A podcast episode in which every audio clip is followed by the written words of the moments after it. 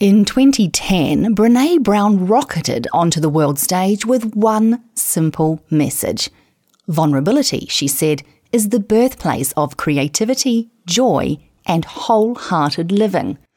But how can we share our most intimate selves while protecting our emotional well being? You're listening to the Eudaimonia podcast. I'm Kim Forrester, and today it's time to get real about vulnerability. Welcome to Eudaimonia, the podcast that is all about flourishing. Plug in, relax, and get ready for the goodness as we explore the traits and practices that can help you thrive in life. With your host, Kim Forrester. Laura Tremaine is a Los Angeles based writer and podcaster. In her blog post and on her podcast, 10 Things to Tell You, Laura introduces topics and questions that help women connect more deeply and more vulnerably with others. Laura has just released her first book, Share Your Stuff, I'll Go First. It's my pleasure to be chatting with Laura today to discuss how we can live happier and healthier lives by embracing vulnerability, openness, and a willingness to share. Laura Tremaine, it is such a delight to have you here on the Eudaimonia podcast, and I'm so grateful. I know you're very busy at the moment with the launch of your new book. Thank you so much for having me. It is a super exciting time to be launching a book in the middle of a pandemic. It's fine, but I am glad to talk to you. Laura, I've spent the last couple of decades as an immigrant, right? And a global citizen. I've moved all over the world. And I've learned that not just every country, but every city has its own culture and its own vibe, its own way of doing things. At the very beginning of your book, Share Your Stuff, I'll Go First, you write about your transition from Oklahoma to Los Angeles, California. What did your early LA experience teach you about the ways that we try to connect as human beings and our relationship with vulnerability? Well, I'll tell you right now that when I moved to Los Angeles from a tiny town in Oklahoma, that I noticed immediately that the girlfriend code was completely different, like making friends with other women. And I was young. I was 22. I was in the prime of girlfriend making time. it was really difficult for me. Girlfriends in Oklahoma were, I experienced a lot more open, a lot more able to, you know, include others in the crowd. You know, it was just a lot more casual, I guess I should say. When I moved to Los Angeles, I felt like there was a lot of motives and what can you do for me and who do you know and what kind of lists can you get us in the door at the club? Like there was a lot of strange motivations. And then there was also just a general flakiness. And I hate to say that because I love Los Angeles and I love the people in Los Angeles, but it felt like there was that kind of stereotypical, like, oh, I'm going to cancel last minute. I'm not going to show it all. And maybe that's just part of that age range is that flakiness. But for me, coming from, you know, decades of childhood friends and wonderful friends in college, it was real eye opening to not be able to make real friends, you know, not just surface level friends here mm. in hmm. LA. I just felt like the women were very different. And in fact, I didn't find like a handful of deep, meaningful relationships with other women in LA until I became a mom. So it was years. I had one or two, but it was just a really different girlfriend code here. It's different. That's interesting. It's almost like we have to be aware that we have a history of vulnerability, then, perhaps based on where we've grown up and the culture and the expectations of that particular society. Yes, exactly. I mean, I do think that women in LA, if you grew up in LA, and I have a lot of dear friends now who grew up here, they just have kind of a different mentality around friendships in some way because you know, it's a big city. They know a million people. Whereas where I grew up from, relationships were like from the cradle to the grave. Like you mm. are still going to know that person in 15 years. So you can't really stab them in the back. like that would be a complicated relationship. Whereas I feel like city women were kind of a little more mm, disposable with their friendships when I was younger. Yeah, that's interesting. But I've lived in many cities around the world, and my experience is every city can be different too. Mm. Let's stay with LA though. LA, right? Surrounded with uh, celebrities and influencers. Is sharing the same as vulnerability? And I ask that question, Laura, because celebrities and influencers share all sorts of moments of their lives, right? They're very keen to do so. Are they truly being vulnerable when they share these moments? What is it that takes sharing and turns it into vulnerable expression? Well, I think it's kind of a heart thing because no, I do not think that simply the act of sharing is the same thing as vulnerability at all because we all have different thresholds for what we think is really brave or vulnerable to share. So online for a long time, I've talked a ton about mental health and my lifelong struggle with anxiety. This is not vulnerable for me to talk about it. I talk about it very openly. I do not consider it brave. I do not consider it, you know, anything like that. But I always get these messages back like, thank you for being brave. I could never share about my anxiety, though I really have it. Like a lot of people, you know, wouldn't be able to do that. But for me, I just have no energy around it. So in terms of celebrities, I think the same is true or influencers. They are most likely, most of the time, from what I have observed, they are sharing what they want you to see. And it's probably not something that they have a ton of stakes in. You know, I mean, as the observer, as the follower, it might feel really brave to you. A lot of the time it's not, or they wouldn't do it. This isn't a knock on them. I just explained how I do this exact same thing. We have different things that we're willing to talk about and share about, and we have things that we're unwilling to talk about and share about. And so it's a sliding scale based on the person and the topic. But I do not think that just sharing or just crying on Instagram or any of the things that maybe we think is showing real vulnerability, it isn't always. But then I do think that there are some expressions that we all understand to be a really big deal. Let's take Chrissy Teigen, for example. Mm. Lately, sharing the loss of her child. I don't think anybody, well, I mean, there's some trolls that did, but most of us could see that as anything but incredibly vulnerable. And whether you would choose to share in that same way as she did, it read immediately as this is completely honest. This is her real heartbreak and we are seeing it. And that, that's an example of a celebrity who did share something she did not have to. And she chose to and it shined a light for so many women who have suffered that same heartbreak. I love what you're saying there. It's so powerful. Vulnerability does not lie in the act itself. Vulnerability comes from the expansion of our comfort zone, our emotional comfort zone. Is that what you're saying there? It's not about the act, it's about what makes us feel uncomfortable and doing it anyway. That's what I think it is. You know, I am not a licensed therapist. I have not studied this deeply. Everything that I write about is just from my own experience, but I have been sharing myself online for almost 12 years and really observing people's reaction to me sharing and how other people are sharing. I've always been very interested in, you know, is this authentic? What is happening here? Is this expanding people's hearts and minds or is this you know, for show and for profit or something like that. I care a lot about the type of sharing that I think is moving the cultural needle. And I think that that's happening every day on the internet. Let's stay there. Let's talk about expanding our capacity for sharing, right? Expanding our emotional, vulnerable bounds. Why is it important for us to test these boundaries? What is it that we gain from it? Or what is it that we offer others, perhaps, when we do so? I just think it's personal growth. And I think we should all be trying to grow and evolve, whatever that means for you. I don't think it always has to be a big striving thing every single day, but I do hope that in the arc of our life, we are moving towards growth. And I think that doing something a little scary, doing something a little vulnerable is helpful in our growth, but more importantly, in our relationships you know what it's like to be in a relationship with someone who is just a brick wall. Like mm-hmm. it's it's very hard for that relationship, be it romantic or a friendship or whatever. Like it's always just going to be, it is what it is. Like there's just nowhere to go with that.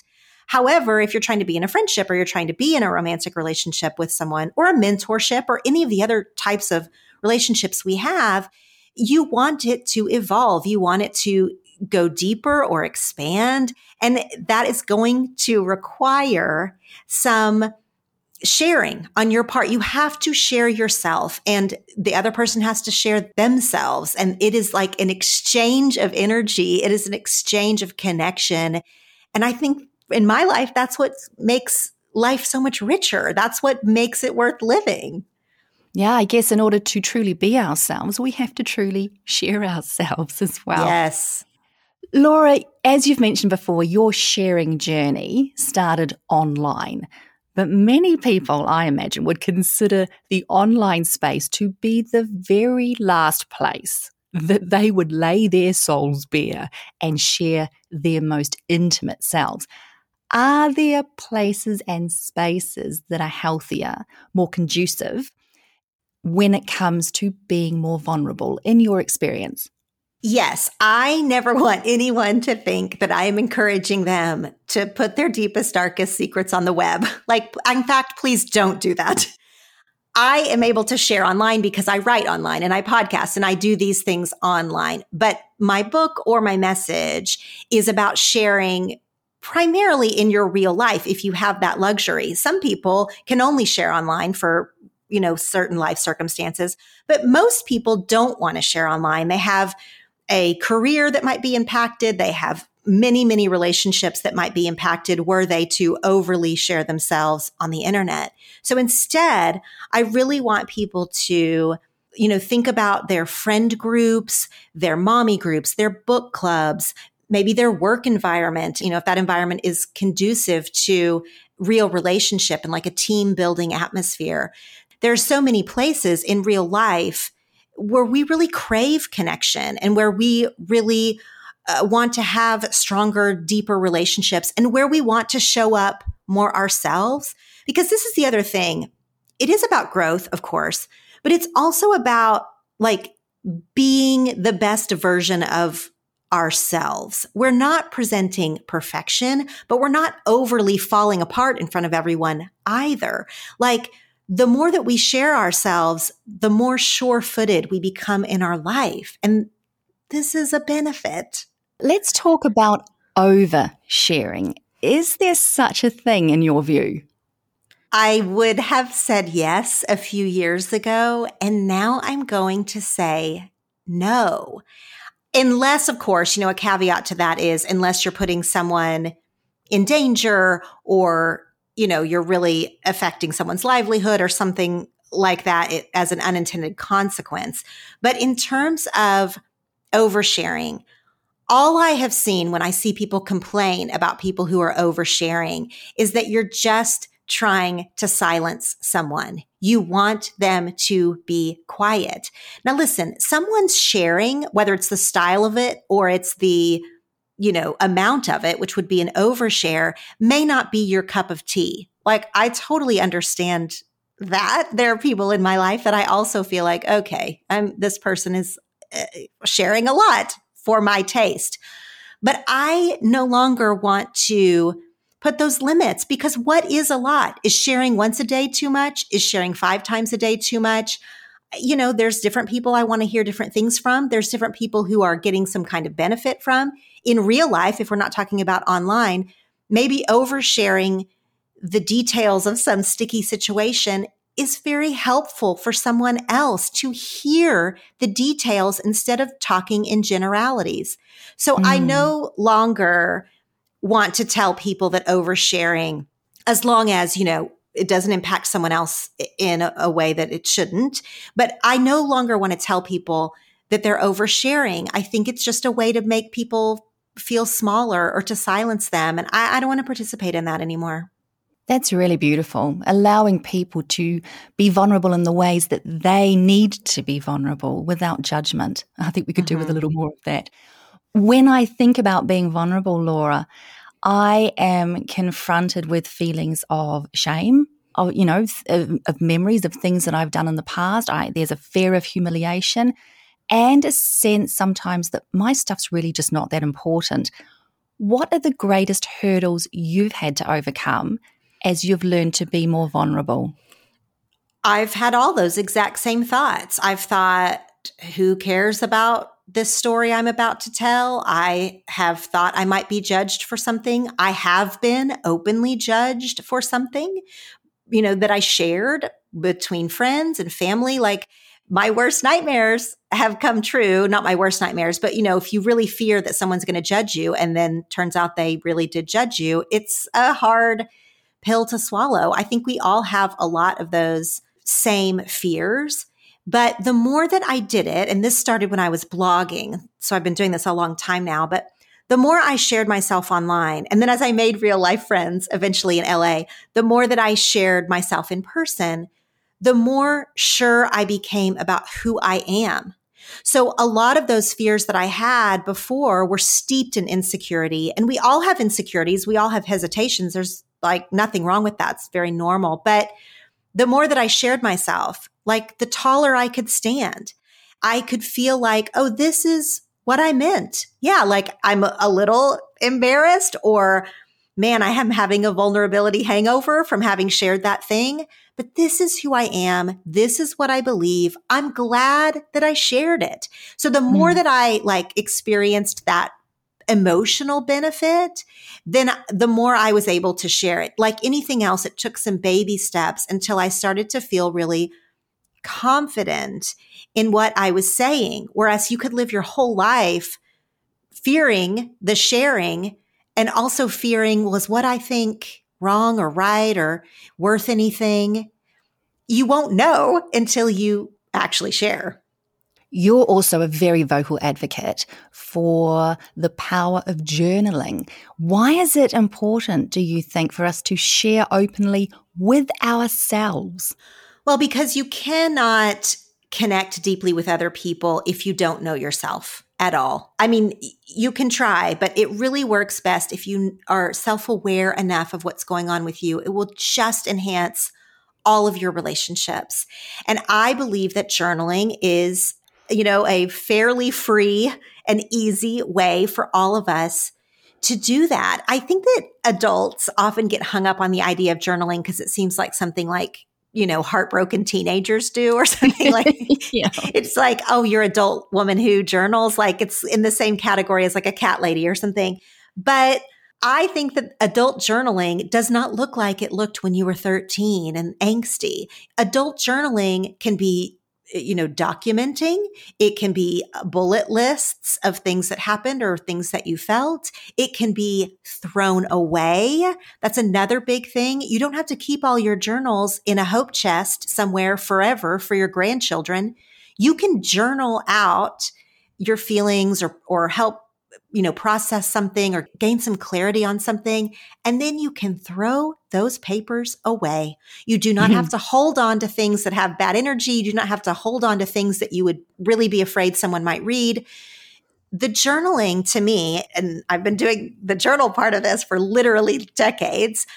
I tried to go back and read some of my older journals. I'm glad I kept most of them from when I was younger, but I've realized now, I've come to the point where I've realized you know, the part that was the most beneficial was actually the writing it down in real time.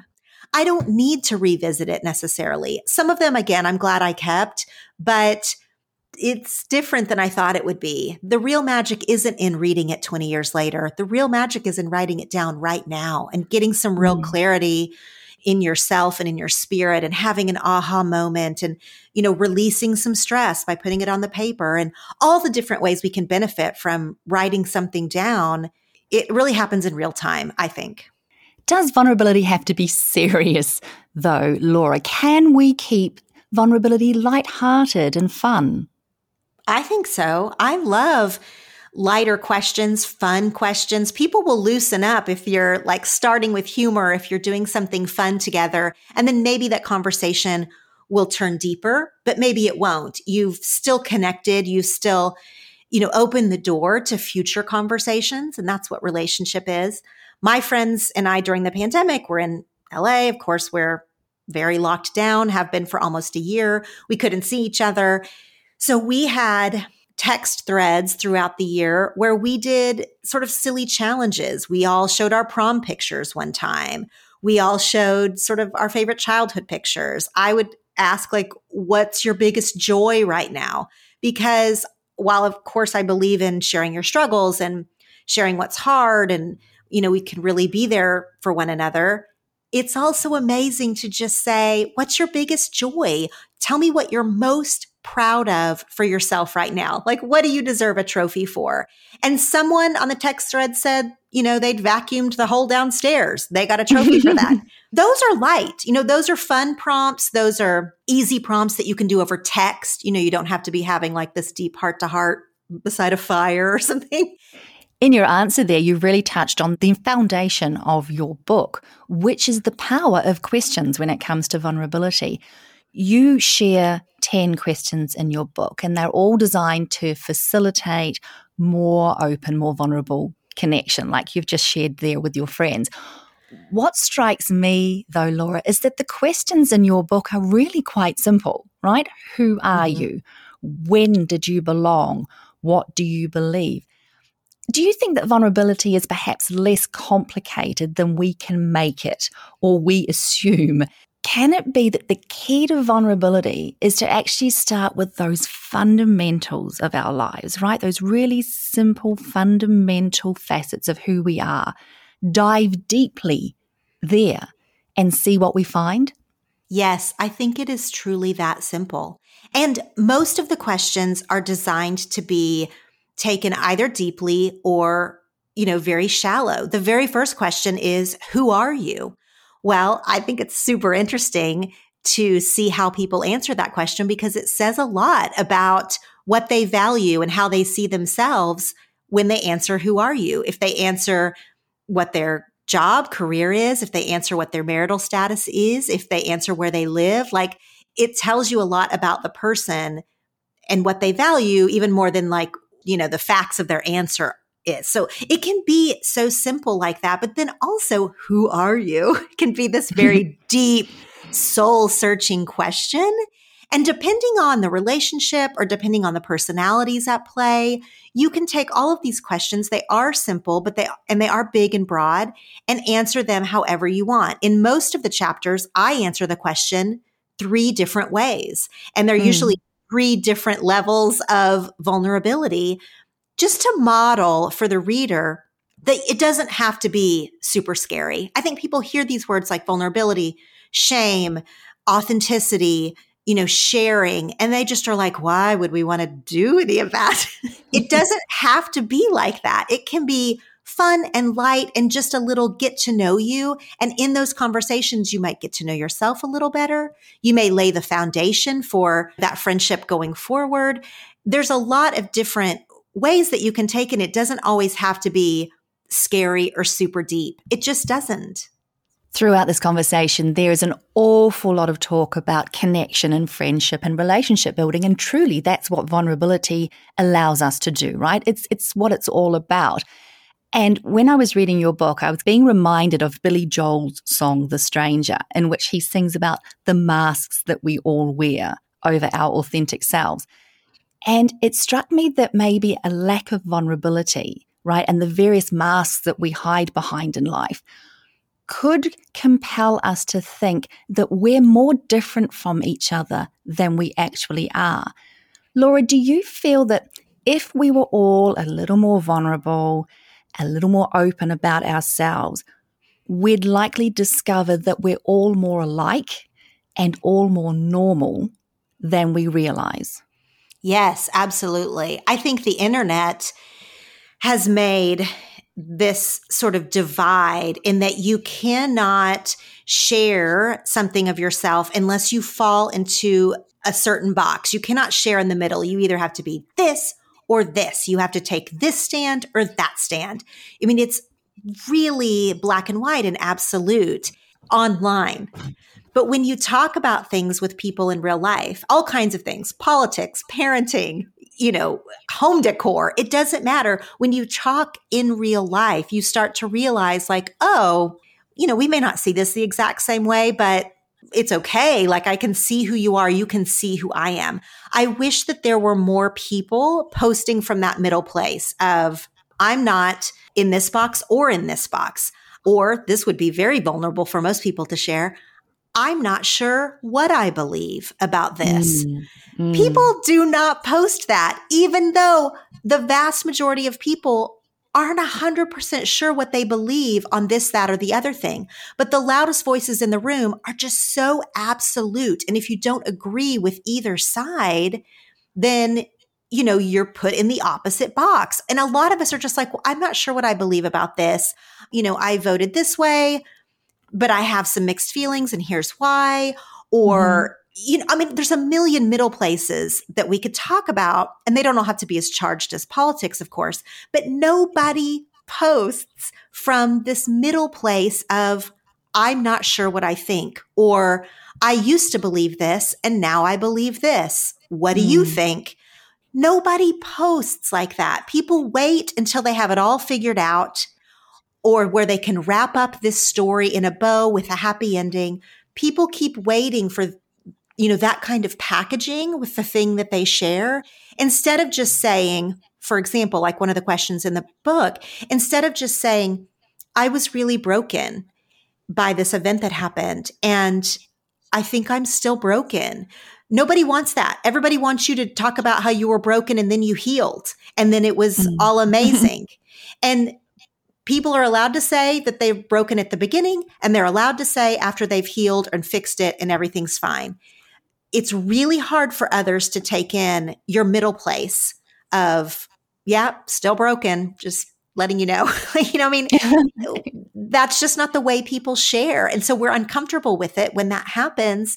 And I, I wish we weren't. I wish more people were posting from a place of uncertainty on all kinds of topics because I think a lot of us live there. I agree. I think the phrase I don't know is also a really vulnerable phrase. And I think it's one that we, if we were being honest, we would use a lot more often. I don't know. I haven't got the facts. I haven't researched that. Mm-hmm. And I think that we could add that to that beautiful pile of phrases that really could change society in really positive ways. You are really quick to point out that listening is as important as sharing in this process of vulnerability, Laura. Is vulnerable listening the same sort of concept as vulnerable expression? Are there ways that we can enhance our ability to be there for others who are attempting to be open and vulnerable with us? Well, I think a lot of us are working on this. I certainly haven't nailed it, but I've really tried to teach myself when I'm listening to someone to hear what they're saying, what the possible undercurrent is of what they're saying, you know, what they're not saying, instead of trying to think about what I'm going to say in response or what story I'm going to tell that will match their story. We do this as a way to connect, right? Like, I don't think most of us are trying to story top one another. Someone shares a story and then we want to say, Oh, I understand you. And here's why I understand you because I have my own story of this. And mm. that is one way to connect, of course. But it's also sometimes nice to not be thinking about this story you're going to tell next. Instead, to just say, I hear you. I understand you. I've been there. And then let it be. Unless they ask, just to say, I've been there. I really do understand what you're saying. And I, I'm so sorry to hear it. But without having to stomp on their space, if you will. You can, uh, wonderful conversations can go that way, but I'm trying to train myself out of thinking about what I'm going to say next and really trying to be present with the person, especially if they are sharing something, you know, hard or complicated or very vulnerable for them. Now, again, this goes back to what we talked about. I have a friend who's not very vulnerable at all in the way that she shares. So when she does share something on my vulnerability scale, because I share so much all the time, it wouldn't, it, it's not that deep. You know what I mean? But because I know her, I realize it's a big deal for her to be telling me this story. And so on her scale, this is a real moment. And I don't want to take the air out of her moment. You know, I'm going to just listen to her. So a lot of this is a self awareness piece, but believe me, I'm still working on myself. Aren't we all, Laura? Aren't we all? Your message is very much about emotional vulnerability, but your book did have me wondering about this concept of physical vulnerability, the sharing of one's body. I am a bit of a prude. I've never been one to flash my boobs at a TV camera, right? Or, or go to the nudie beach swim in the middle of winter. I'm not totally comfortable in a changing shed being naked. In your experience, do you think that there's a link between emotional openness and physical openness, you know, the willingness to be seen at our most naked? Well, I'm sure there are professionals that can speak to this like a lot more clear than I can about, you know, exhibitionism or like, you know, trauma response or anything like that. But just on the most basic level, I think it's the same when we're talking about our bodies as when we're talking about sharing like emotional stories or whatever, in that everyone has their own scale. For some people, they don't have a ton of energy around their body. Like cruising around on the nude beach is just not a big deal for them. Whereas for other people, that would be like the most literal naked day of their whole entire life. and you know, I don't even know how to how to judge that or think about that other than I do think there are parallels and to some people that would be a big deal and some people there wouldn't. But on the body topic, I do think that there are some parallels, not to nudity necessarily, but that we really do need to be paying attention to how our bodies are speaking to us when we are vulnerable or when we're being shut down. So if you have a lot of headaches, if you have a lot of physical pain in your body, your joints ache, you you know have digestion trouble. I mean there's a lot of ways that our bodies speak to us and that can be a real sign of our emotional health. Now, it, you know, it may or may not tie to vulnerability necessarily, but for me, I know I have had seasons in my life where I felt very closed off. I felt lonely. I felt stuck in my life. And it is not a coincidence that in those same times of life, I had a lot of physical problems. You know, I had an ankle issue. I had a lot of tightness in my back that I kept trying to get worked out with massages and whatnot. And it was absolutely a correlation that I didn't put together at the time, but it's so obvious to me now that the tightness in my body and the like sort of injury prone moment I was in was absolutely tied to me being in a season where I stuffed down my feelings a lot, where I wasn't open and able to express. When I started working with some body stuff. I started doing Pilates after I had children, and that's a whole other story. But when I started working on opening my physical body, so like I'm doing it right now, opening my shoulders and like stretches and like opening my arms wide, when I started physically opening my body, it opened my spirit. And mm. I would not have believed that. Like, you know, I just wouldn't have believed that because I just wouldn't have. I don't know until I experienced it myself. And then I was like, oh, the mind body connection, which goes to our heart, which goes to our, you know, everything we're talking about, our soul level things, it's absolutely tied. Of course, I was tight when I was feeling silenced. And now that I am open, I am more limber. Like it is just absolutely true. And we just can't deny it. I'm sitting here nodding vigorously, Laura, and pulling my shoulders back at the same time. I just love that answer. My final question, Laura, is one that I ask every guest on the Eudaimonia podcast. Can you share a morning reminder? So, this may be a practice, a mantra, perhaps a favorite affirmation, something that can help my listeners become more vulnerable in their daily lives. So I love this question. I have a whole morning routine. It's been a little out of whack in the last year, but in general, I have a morning routine that I love. And the thing that I really have come to value in my own morning routine is five minutes of stillness. I set the timer on my phone. I do not try to meditate. I do not try to focus on my breath. I do not try to clear my brain. I do not do any of those things. I don't do anything. I sit there for five minutes and I notice what comes to the top. So there is a little bit of mindfulness happening, but I'm not trying to wrangle my crazy brain. I'm not trying to, you know, relax my body. I'm not trying to do anything. I sit for five minutes in stillness and that's all. And it has really made a difference in my day. And I posted this on Instagram a few months back that I was doing this five minutes of stillness. And so a lot of people started trying it too. And I've gotten so many messages of people saying it works for them because a lot of people, they have a mental block against meditation or they have hangups about morning routines. I mean, you know, people have all kinds of thoughts, but everybody can sit there for five minutes without mm-hmm. any distraction, without playing a podcast or music, without trying to, you know, become a better person or whatever. It's, there's no striving in it. Love it a lot, Laura. Laura Tremaine, you have just released your first book. Congratulations to you. It is called Share Your Stuff, I'll Go First. If people want to find out more about you, your book, your fabulous podcast, where can they find you?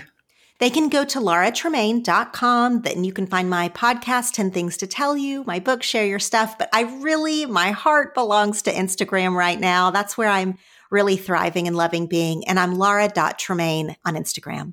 It has just been so fun chatting with you today, Laura. Thank you so much from my heart for choosing to be a part of the Eudaimonia podcast. I loved this. Thank you for having me.